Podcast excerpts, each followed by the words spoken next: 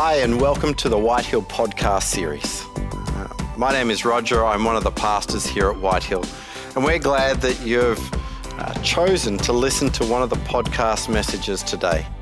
Our prayer is that you would be challenged and inspired to take the next steps in your journey with God as you listen to this message.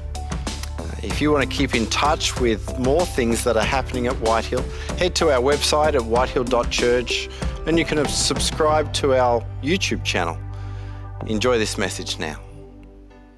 So it's John chapter 10, and I'm reading from verse 11. This is Jesus talking. He says, I am the good shepherd. The good shepherd lays down his life for the sheep. The hired hand is not the shepherd and does not own the sheep. So when he sees the wolf coming, he abandons the sheep and runs away. The wolf, then the wolf, then attacks the flock and scatters it. The man runs away because he is a hired hand and cares nothing for the sheep. I am the good shepherd. I know my sheep, and my sheep know me. Just as the Father knows me, and I know the Father, and I lay down my life for the sheep. I have sheep that are not of the sheep pen. I must bring them also. They too will listen to my voice, and there will be one flock and one shepherd. The reason my Father loves me is that I lay down my life only to take it up again. No one takes it from me, but I lay it down of my own accord. I have authority to lay it down and authority to take it up again. This command I received from my Father. The Jews who heard these words were again divided. Many of them said, He is demon possessed and raving mad. Why listen to him? But others said, These are not the sayings of a man possessed by a demon. Can a demon open the eyes of the blind? Now we look forward to Tim coming and sharing Tim is uh, visiting with us. Welcome, Tim. Great to have you on board, brother. And uh, Tim's going to share with us in a few moments' time. But before he does, let's give our attention to the screens once more and uh, have a listen. I first started to know about who Jesus was, I guess, when I was a little girl. I started, you know, mum and dad always, you know, said, oh, this is Jesus, like, you know, this is like, you know, faith and all that kind of stuff. But it was very, very loosely taught. And I guess the same as well in high school and primary school as well. Went to a private um, Christian school, but was just very loosely taught about who the Lord was. Um, but I always didn't feel like it was meant for me. That the, you know, this whole idea was just like something, you know, I thought you had to be born into it to understand it. But it wasn't really until like a year ago, year and a half ago, when I kind of thought in my life there is something missing, something not right. And you know, this weird, loose idea I had of the Lord was like, I would say like a jigsaw puzzle, but a jigsaw puzzle you find at like a, a secondhand store or an op shop that is like broken, maybe missing some pieces. Um, that you know was a bit rough around the edges, and I had no idea where to even start. So I don't know. Just I feel like if something about timing and if you know it's meant for you, it's meant for you. Like I thought, okay, well if I, you know, if I start, I try something, I learn something new, then I might understand it. And for me, understanding something that I don't understand was a really hard thing to grasp because it's such a vast, vast concept. Um, so I, yeah, I just started thinking I need to know more. Like this whole concept of, you know, the Lord, but then there's also a Jesus, and there's also like there's like three people that go into the one person and they're all talking about the one person. I thought this is so confusing, but I think that's what made me want to know more. I really wanted to know, like, okay, well, if other people are getting it, why don't I get it? Anyway, so I started to really think about it and just, you know, is is this right? Like I don't know if I should be doing this. None of my family do this. So I talked to my partner and I was like, I think I want to start going to church. And he was like, oh, okay. A bit taken aback because we never really talked about it. Like, yeah, we went to a Christian school and, you know, there was parts of his life where he did go to church when he was little, but it was just like a just a concept. It wasn't really a like a, a process. So I started really, really thinking about it and I decided to hop online. And the weird thing about it is that I went to Instagram before I went to Google to, you know, have a look because we were new to the area, have a look about who like the Lord was and like I don't know. I just had lots of questions. So yeah, I went to Instagram and I went to the explore page, which is weird because it's I don't usually do that. and the first picture that popped up was a Christian picture, and I was like, "Whoa, this is weird." Like, how does my phone know it's reading me? And then I clicked on it just just because I did, and it was a post from Whitehill. And I was like, mm, what is this? Had no idea. And yeah, I kind of just thought this is the weirdest timing ever. I hadn't even shared it other than with Jayden to anyone. And I was like, okay. And so I just put it on our list because we were going to go and have a look at a couple of different churches. And yeah, I popped it on our list, and because it was the closest one to us, um, I put it first. And I was like, okay, this is again weird, but anyway, did it. We came to Whitehill, and like it was amazing. I think the timing of this whole thing was totally not in our hands. It wasn't our own timing it was God's timing. You know, there was a reason why everything we had done from like first learning about God to now attending church, I'm so blessed and so thankful for the church for being so open and welcoming, but more importantly for the timing. Like there was a reason why we did everything we did and we've learned everything we have in that order because without that I don't think we would be where we're meant to be.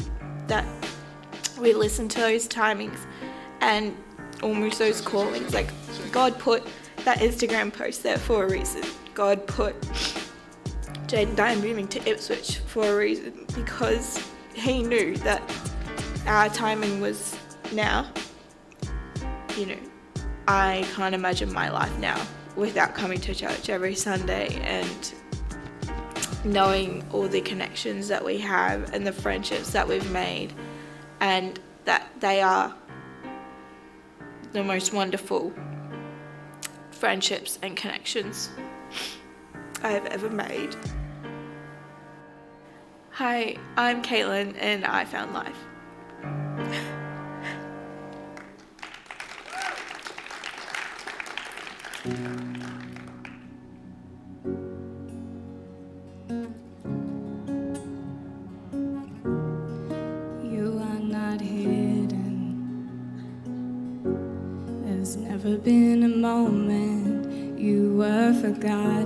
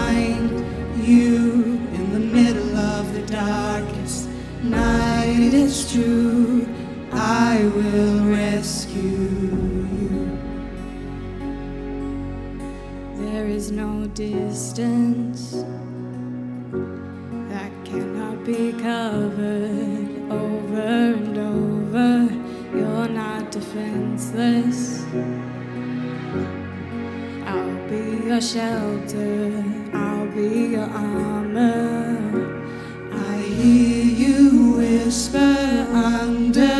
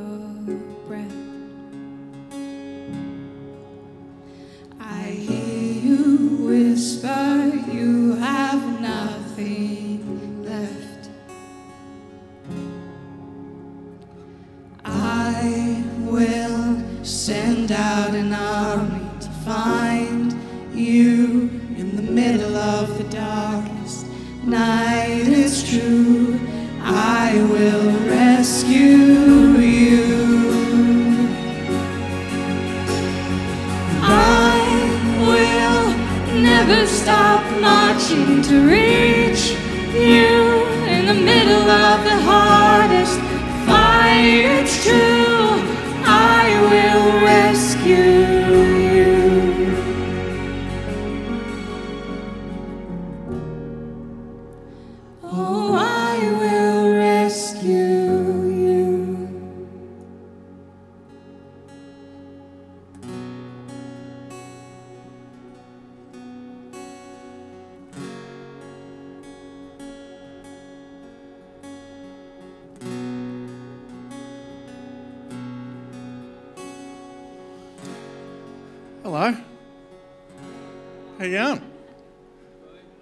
That's really encouraging.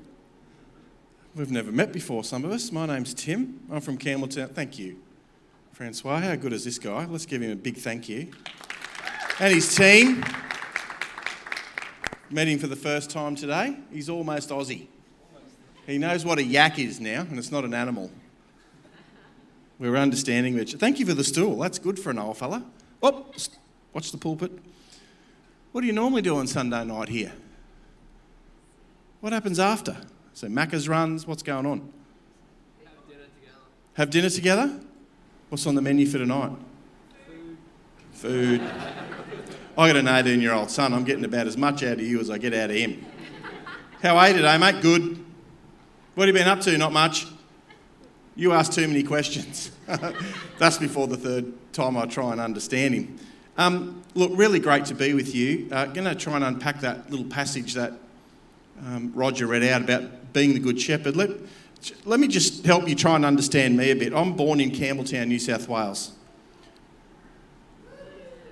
Yeah. Thank you. Thank you. I've got brethren up the back. Um, Campbelltown, when I grew up, was a, a city of rodel actors and cattle farms. And John Macarthur, who came on the first or second, third, fourth fleet, was kind of put that region on the map through agriculture. And eventually, over time, um, someone's great idea was to build an enormous housing commission corridor that was kind of at the end of the city rail line. And Campbelltown became known as a very not to go to place. And so, in my lifetime, the, the, the transformation of a regional hub to a urban housing commission space where 164 dialects were spoken in 2008 when we left there to come to Queensland because there's only two dialects spoken in Queensland Australian and Australian. Boom, boom. Come on, warm up here with me. Um, and, and cut my teeth in ministry in that place. Uh, you'll find this funny. My, my first, well, you should, it's a good joke.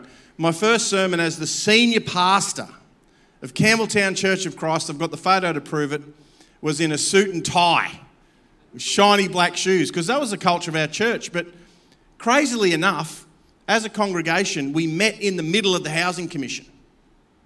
So we'd all bus in from outside and meet in our building. It's called the Ambervale Recreation Centre. The locals called it the Ark, which I thought was pretty biblical and pretty cool. And it was a seven day a week sports centre that we operated there, had a swimming pool, had squash courts, we had Weight Watchers, I obviously never attended.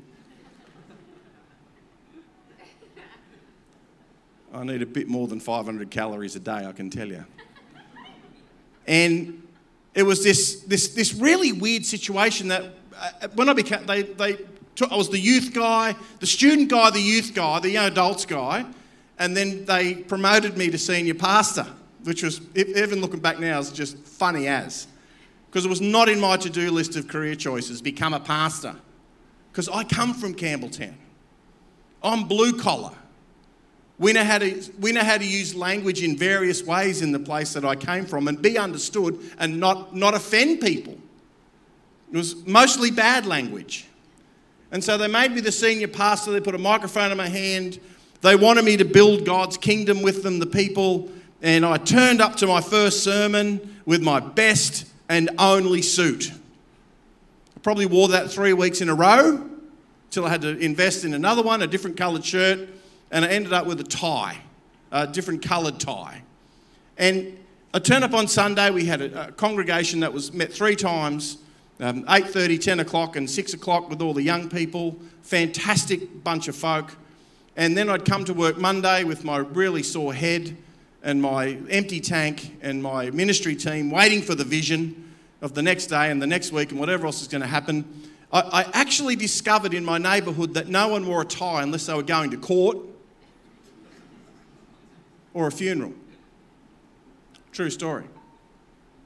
Um, I, I, started to understand that people barely had a good set of shoes, except there was a lot of Adidas shoes.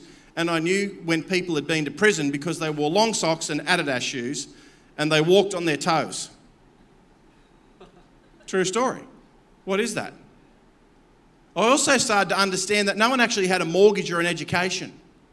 So when I talk housing commission, I'm talking uh, dwellings that are built in, in, a, in a parallel manner. And actually, what happens is when the police come in to do a drug bust, they climb, the kids, they climb through the manhole in this house and they scurry across the rest of them, go down the manhole in about the eighth dwelling and escape out the hatch at the other door. That, that's the architecture. So the idea is you get every dysfunctional person you can find and every domestic violence circumstance you can get your hands on, you put them all in the village together and let them dwell in peace.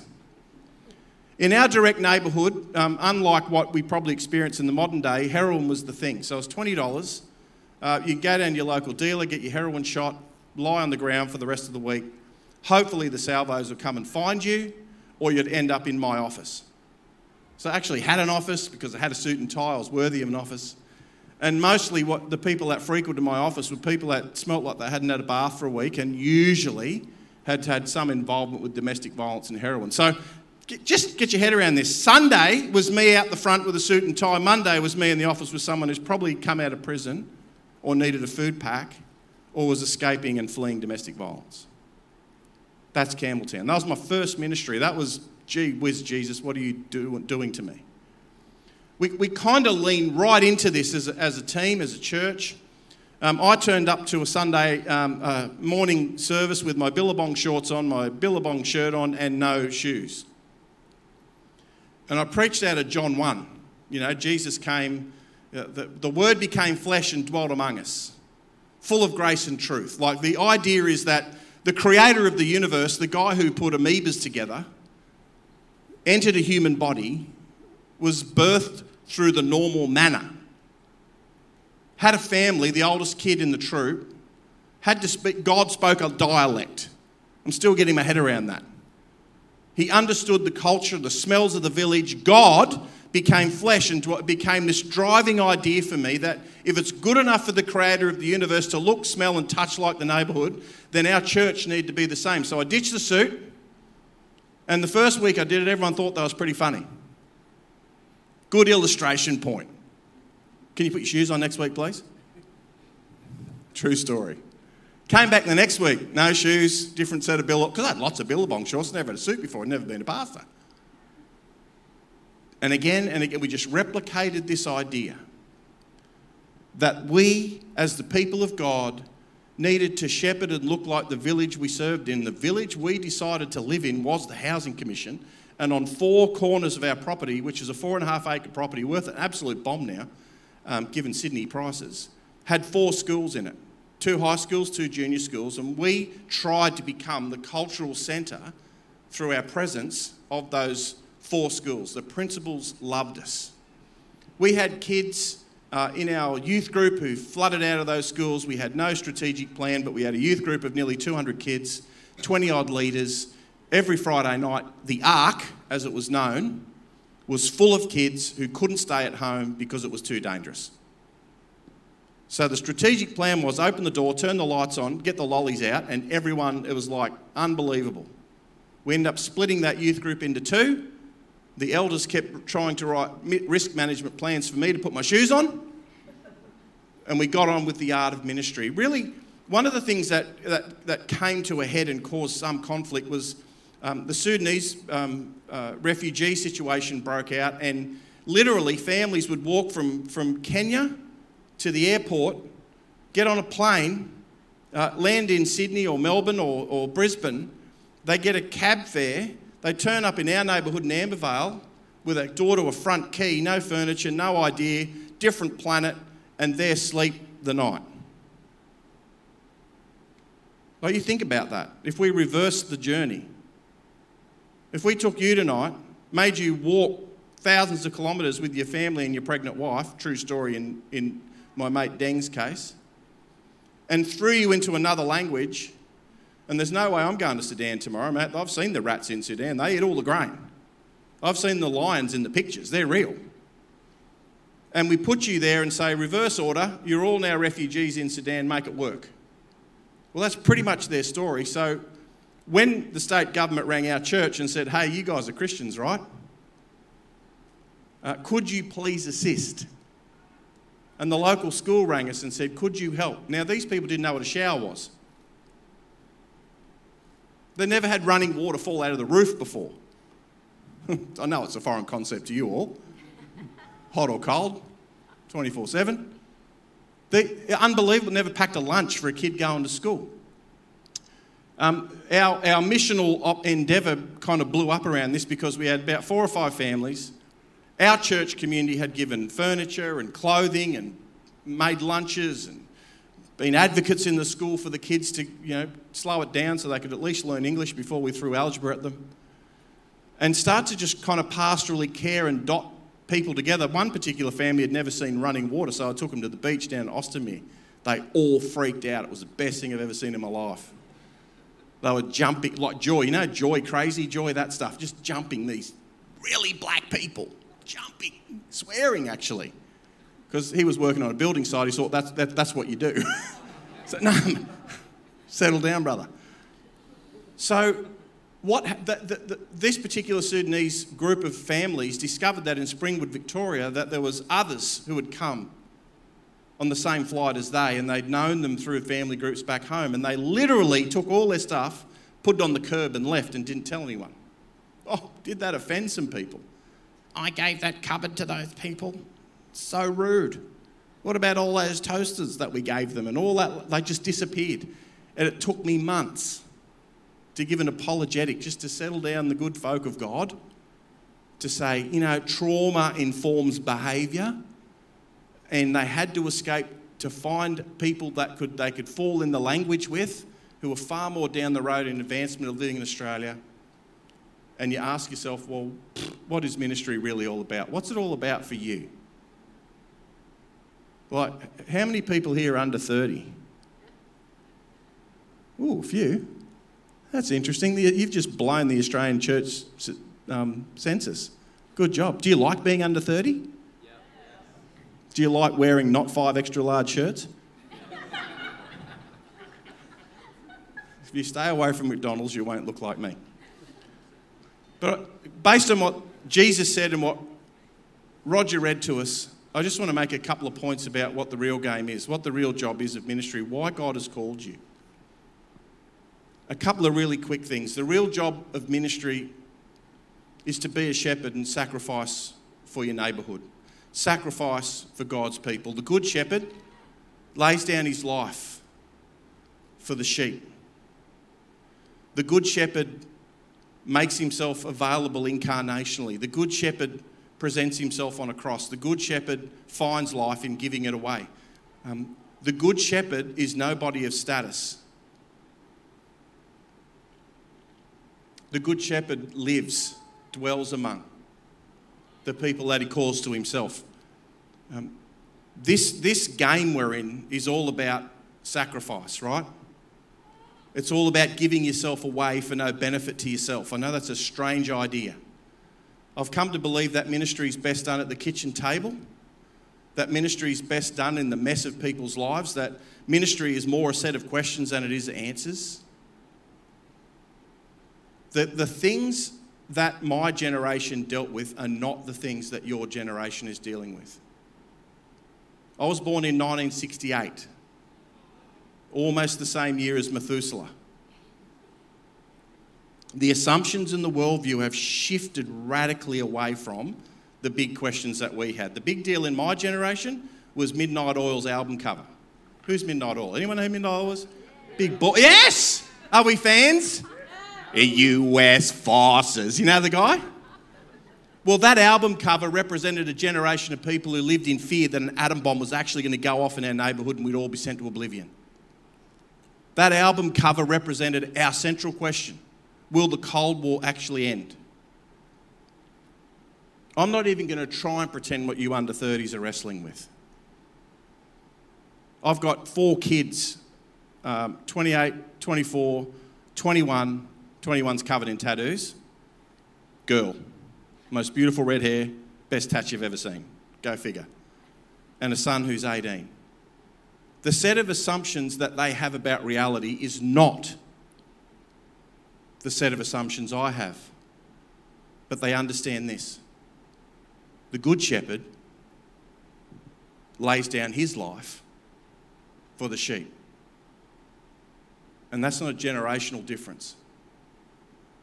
So, God, I actually believe in a context like this, is calling a more radical nature to your ministry before you accumulate like my generation has and lay down your lives for a greater cause and a greater sense of being so that the neighbourhood, like we discovered in Campbelltown, could be served, just where you are. That's what this is all about. If you're going to find life in Christ, you will find sacrifice, and in sacrifice, you will find life. There's an amazing liberation that comes when you can let it go and lean in and not hold tight and accumulate. You with me? Um, Jesus was all about that. There's this famous saying of, from an old English cricket captain. I don't want to do too many sports illustrations, but he said, Some choose to live within earshot of church or chapel bell. I choose to build a mission station a mile from hell. That particular um, quote became a driving force for what I tried to bring to our church and our community at Campbelltown. I wanted that, that thing the community called the Ark. I really, and a few of us really desired that that become known as a mission station. A seven day a week functioning expression of God's grace and sacrifice for them. And, I, and, and you know, if you fill me full of KFC and you sit me down, mate, I can just tell story after story after story of crazy, just mad stuff of what kids were doing in our neighbourhood, of what adults were doing in our neighbourhood, about what Africans were doing in our neighbourhood, and they were coming to faith. And by the time we left Campbelltown, the ministry team had Celtic English names. By the time I left, it was Khan, Jimenez, and, and, and I can't pronounce the Chinese dude's name, but we started to reflect the neighbourhood we lived in. And that's because the Good Shepherd laid down his life for those sheep. And through our little church community, um, we understood and hearkened to that intimate voice. Um, point number two, you with me? It's hard to see you in the lights. I feel like I need to come and sit next to you. I've got this compulsion to look in your eyes. I don't want to be at the dinner table. Oh, thank you, sir. Hey, how are you? It's like I thought I was on my own. You know, my greatest fear is coming to church, putting a mic in my hand, and no one's there. It's a repetitive dream. It's horrible. Wake up sweating, kick the cat out. Stop that. The real job of ministry is to create space. The real job of ministry, your job, not my job, paid dude, so what? Your job, your job, according to the Great Shepherd, is to create space for people to find intimacy with God. Jesus said, My sheep hear my voice. Just think about that, man. Girl. Sorry, wrong context. You know what I mean, man, plural, like anthropos. See how old I am? Get in trouble for that. It's like when I say guys, I mean both genders, it's all good. You have an opportunity as a human being on this earth to hear God's voice for yourself. To have that conviction that God's Spirit is at work in you, leading you, nudging you, being gentle with you and moving in a direction of His leading. The creator of the universe, the one who put those oceans in place and all those wonderful nations, all the colour schemes of the earth, is completely interested in you. And He wants to talk to you. And He wants you to hear Him and respond. Jesus said, My sheep, my people, hear my voice. Um, they will have life to the full which isn't the absence of obstacles, it's life to the full. Big difference, same thing. Life to the full, a sense of purpose. When we sacrifice, it's got to be purposeful, right? It's never, it's never for nothing. And life to the full is that sense that God is in the space, God is in the room, that the shepherd is among his people, and they know him in intimacy. They're not there to steal like the Pharisees. This particular scripture comes as an argument. There's, there's like this four or five chapters of Jesus wrangling um, the Pharisees. Now, I don't want to be down the Pharisees. It's easy to pick on them. They don't exist anymore. They set this really high bar for themselves. They kept the high bar and they killed people because they expected everyone else to do it. And Jesus was always in a debate with them. And basically, in these four chapters, Jesus says to the Pharisees, I'm not, don't go to your elders and do this tomorrow, please. It's not a good career move if you're in ministry. He said to them, You guys are the children of the devil. Quote, I haven't used that one recently. And I am the good shepherd, right? Complete contrast. I'm here for the purposes of creating a space for the intimacy we have with people that they might be born again and find life. You guys are here to get them all on the bus, squeeze the life out of them, set about your own vision, and if, if, if they're of no use to you, just drive over their heads and move on to the next crew. Bit harsh? Thank you, bit harsh, but true. The real job, actually, for us as the people of God is to create that Abba Father space. When Jesus taught us to pray, he said, Our Abba. That's a very intimate term for a child to use to their parent. An authoritative term, but an intimate term. And it's amazing. that the disciples go, Hey, teach us how to pray. He says, Our Abba. Come before God as a child and make your requests. The Apostle Paul said, You know, we cry out. It's this Chorazan is the, is the for you Greek people in the room, sorry, from Campbelltown, that's how I say it. It's literally from here. We cry, Abba, Father. There's this connectivity like when we're kids and the house is empty and you're looking for mum or dad and you cry out as that that sense of urgency and, and immediacy. And it's always good to hear that voice I'm here. Uh, I, I, did that for my kids. In fact, I bought a king bed because I got sick of them not sleeping. I've still got the king bed. Now it's held together with all sorts of ocky straps. And where I sleep, there's this dint like that.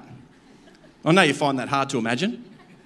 And you kind of roll in and roll out. It's, it, it's great exercise. But Jesus said that, that we, as the people of God, are here to create spaces where people can experience God. When did you last go away and just savor those moments when you felt like, thought like, existentially, that the creator of the universe was present just for you? Where it was safe? We kind of went, you know, that wholeness feeling that evades us a lot? And there's that moment of, oh, can we just stay here a bit? That's the intimacy that Jesus promises, not the religiosity of jumping through hoops and getting exhausted, but carrying that light yoke where He's beside us and we have those moments where we just exhale. I want to encourage you to go and find that space, whatever, whatever that is for you. For me, it's walking dogs on Coolum Beach. Just everything disappears. I am nobody. And there's this seascape I have limited or no control over. The, the control only is not to go in today. Because usually the lifeguards try and rescue me because they think that one of the whales from migration is moving past. Why are you laughing? it's a true story. Throw the water on him. I don't know about you, but I want intimacy. I'm, I'm, a, I'm a six foot four male. And I was raised in a really hard town. And deep within me is a real need. Like just saying it, an intimacy with God is required. I want to know He's near. I want to know He hears my voice. And I think that's where life is, right? Try and find that space together, whatever that looks like in community and whatever that looks like for you. The real job of, of ministry just to finish off, how long do you preach here at night? Two hours. Two hours. Great. I haven't done one of them for like three weeks.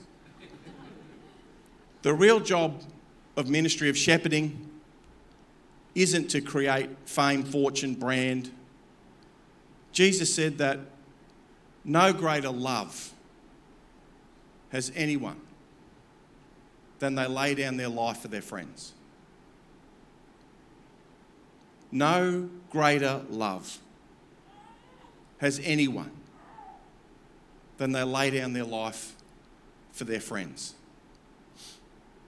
Paul, Jesus said that's what the Good Shepherd does, and that's why God is so impressed. Paul said God demonstrates his own love for us in this that while we were still sinners, powerless, and useless, Christ died for us. He took initiative. He didn't wait for us to reform. He didn't say, You do that, and I'll do this.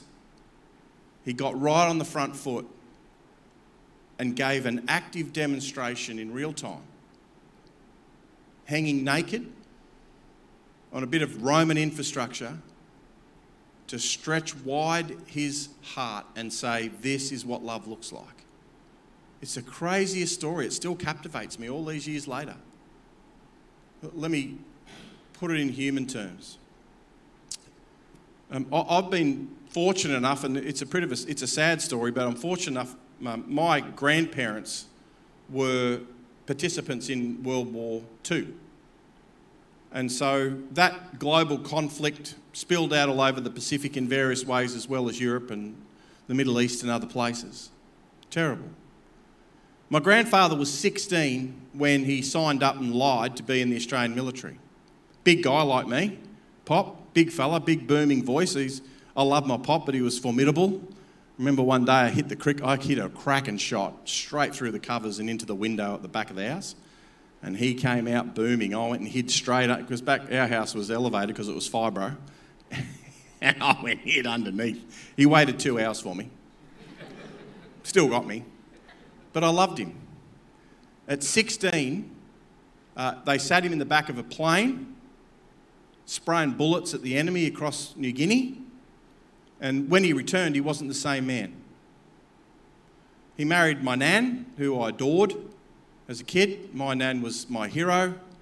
Um, she was the most gracious, passionate, caring human ever. She's always rubbing my face, cuddling me. I remember as a kid, couldn't wait to be near her. Just the safest human on the planet. And many, many, many, many years later, my mum's a single child.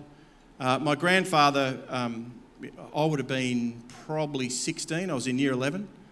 He came home from Japan on a business trip, he was in the automotive um, car industry, and he brought back his two new kids and his new wife from Japan. No, no newsletter, hey, just heads up, family, this is going to happen. Just kind of rocked up, and here we are, awkward introductions.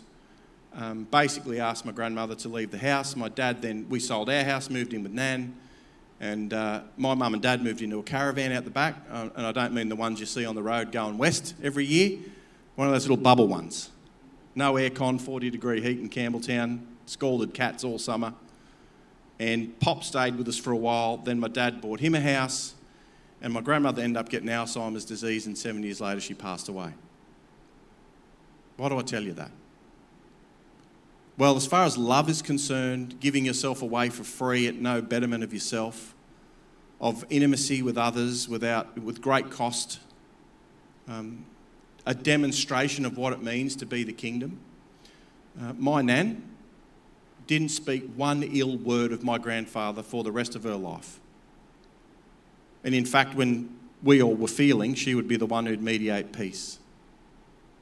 She didn't try and bring with her on her journey one single material item out of that marriage. She never complained one day that another lady with her children was living in her home. Not once. Not once. I saw many tears, but as a, as a 16, 17 year old kid, I saw no retribution.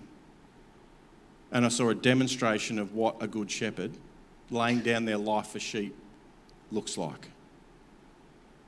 And I'll be eternally grateful for that silence that she brought to that space and the burden she picked up for the whole family. Um, and, and we as a family only began to reconcile that um, as we understood where Pop went and what he suffered. And, and in some sort of weird redemptive way tried to fix the wrongs of the past. That's another sermon. We could get the two hours up with that one. I just want to remind you out of that particular scripture that you guys are actually called to be shepherds. You've all got different sorts of gifts, different sorts of passions, different sorts of abilities and skills. But God calls His church not just to look after itself, but to lean in and look after its community, right? And so, shepherding people into the family of God and coming as they are with all their bumps and bruises and pains requires great patience and love so that they can be formed and understand the model of kingdom that Jesus is giving us through this passage. To find life, according to him, you have to lose it. But in losing it, we actually find it. Okay. Let's land with a prayer, eh? The real job is love.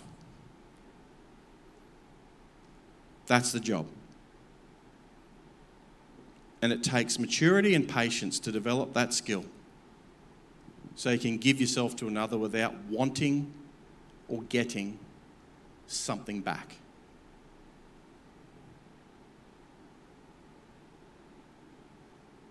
I can, I can hear your thoughts. Can this guy go home now back to Sunshine Coast? Get out of my face. If, you, if, you, if you're brave, I just ask that you'd stand with me. I'll stand too. I was really, that was cool sitting down tonight. I really appreciate that. It takes me back to Campbelltown with our night service where they said to me, You're too old now, you're irrelevant. And can the young guys preach now? But let's, um, let, let's just stand. Is that all right? I just want a bit of a commissioning, something like that. I'm in, I'm in the tape, so I'm cool. Hello, home people. Um, just really, more than give you the challenge, just call you out to be a community of love. And I don't mean airy fairy, you know, feeling love, which is important, but a love that's consistent and sacrificial. Not, not martyrdom, not self deprecation, but giving life that you possess freely to people you meet. And tomorrow morning or this afternoon, when you leave and go to Macca's or KFC or whatever it is you're going to consume that's not recommended by the Heart Foundation, if you can just start that journey of what can I do to respond to what Jesus said, and start the art of love and the practice of love tonight, tomorrow, and the next day, and model the Good Shepherd to people all around you. Does that make sense? Great. Well, let me pray. Let me ask you to do something even more awkward. Put your hand on someone's shoulder. Just nicely, don't bash them. I'm a Collingwood supporter, so we don't know how to do that well. We're, we're a family, right? We're, we're here together. Um, the funny part of this is we're all going to spend eternity together. And you're going to be spending eternity with people you didn't like in this life. How cruel is that? I'm, so, I'm working, trying to get laugh here, even in the prayer time. So let me pray for you that the Spirit of God works through you for the better of the community around you and the depth of bond that you share with each other. Father, we read the scripture, we try and understand it. Help us to hear your voice that each individual person here would know the intimate voice of the Spirit in their lives and know it's you because it's love, because it's uplifting, because your voice is affirming, because your voice brings a gentle discipline born out of patience, because your love bears fruit of joy. I pray, Lord, that every single person here in the week ahead would grow in their listening skills with you. I ask, Father, that this church, this community, would be bonded in your self giving, in your love, in a depth that would never let disunity come, that the wolf would never get near the door, and that lifelong relationships would prosper here, Father, to the glory of Jesus. I want to thank you, Father, for each precious person in this room, their families, their connections, their hurts, their joys, everything that makes them who they are. And I pray, Father, they'd lay that down and find life on a daily basis. Lord Jesus, in a world of turmoil, give us peace. Help us to stand still in your presence and walk forward in your encouragement. In Jesus' name, amen. Thank you. Thank you for listening today. If you live locally here in the Ipswich region, we would love to invite you to come and join us in person uh, here at one of our Sunday gatherings at Whitehill. For more information on our services or our ministries, head on over to our website at whitehill.church. If you're interested also in taking next steps in your relationship with Jesus, please also at our website hit the connect button and let us know where you're at. We would love to catch up with you either over a coffee or on a phone call to chat with you about where you're at. We hope you've enjoyed watching this message and we pray that God would continue to bless you as you seek to seek Him in your daily life. God bless.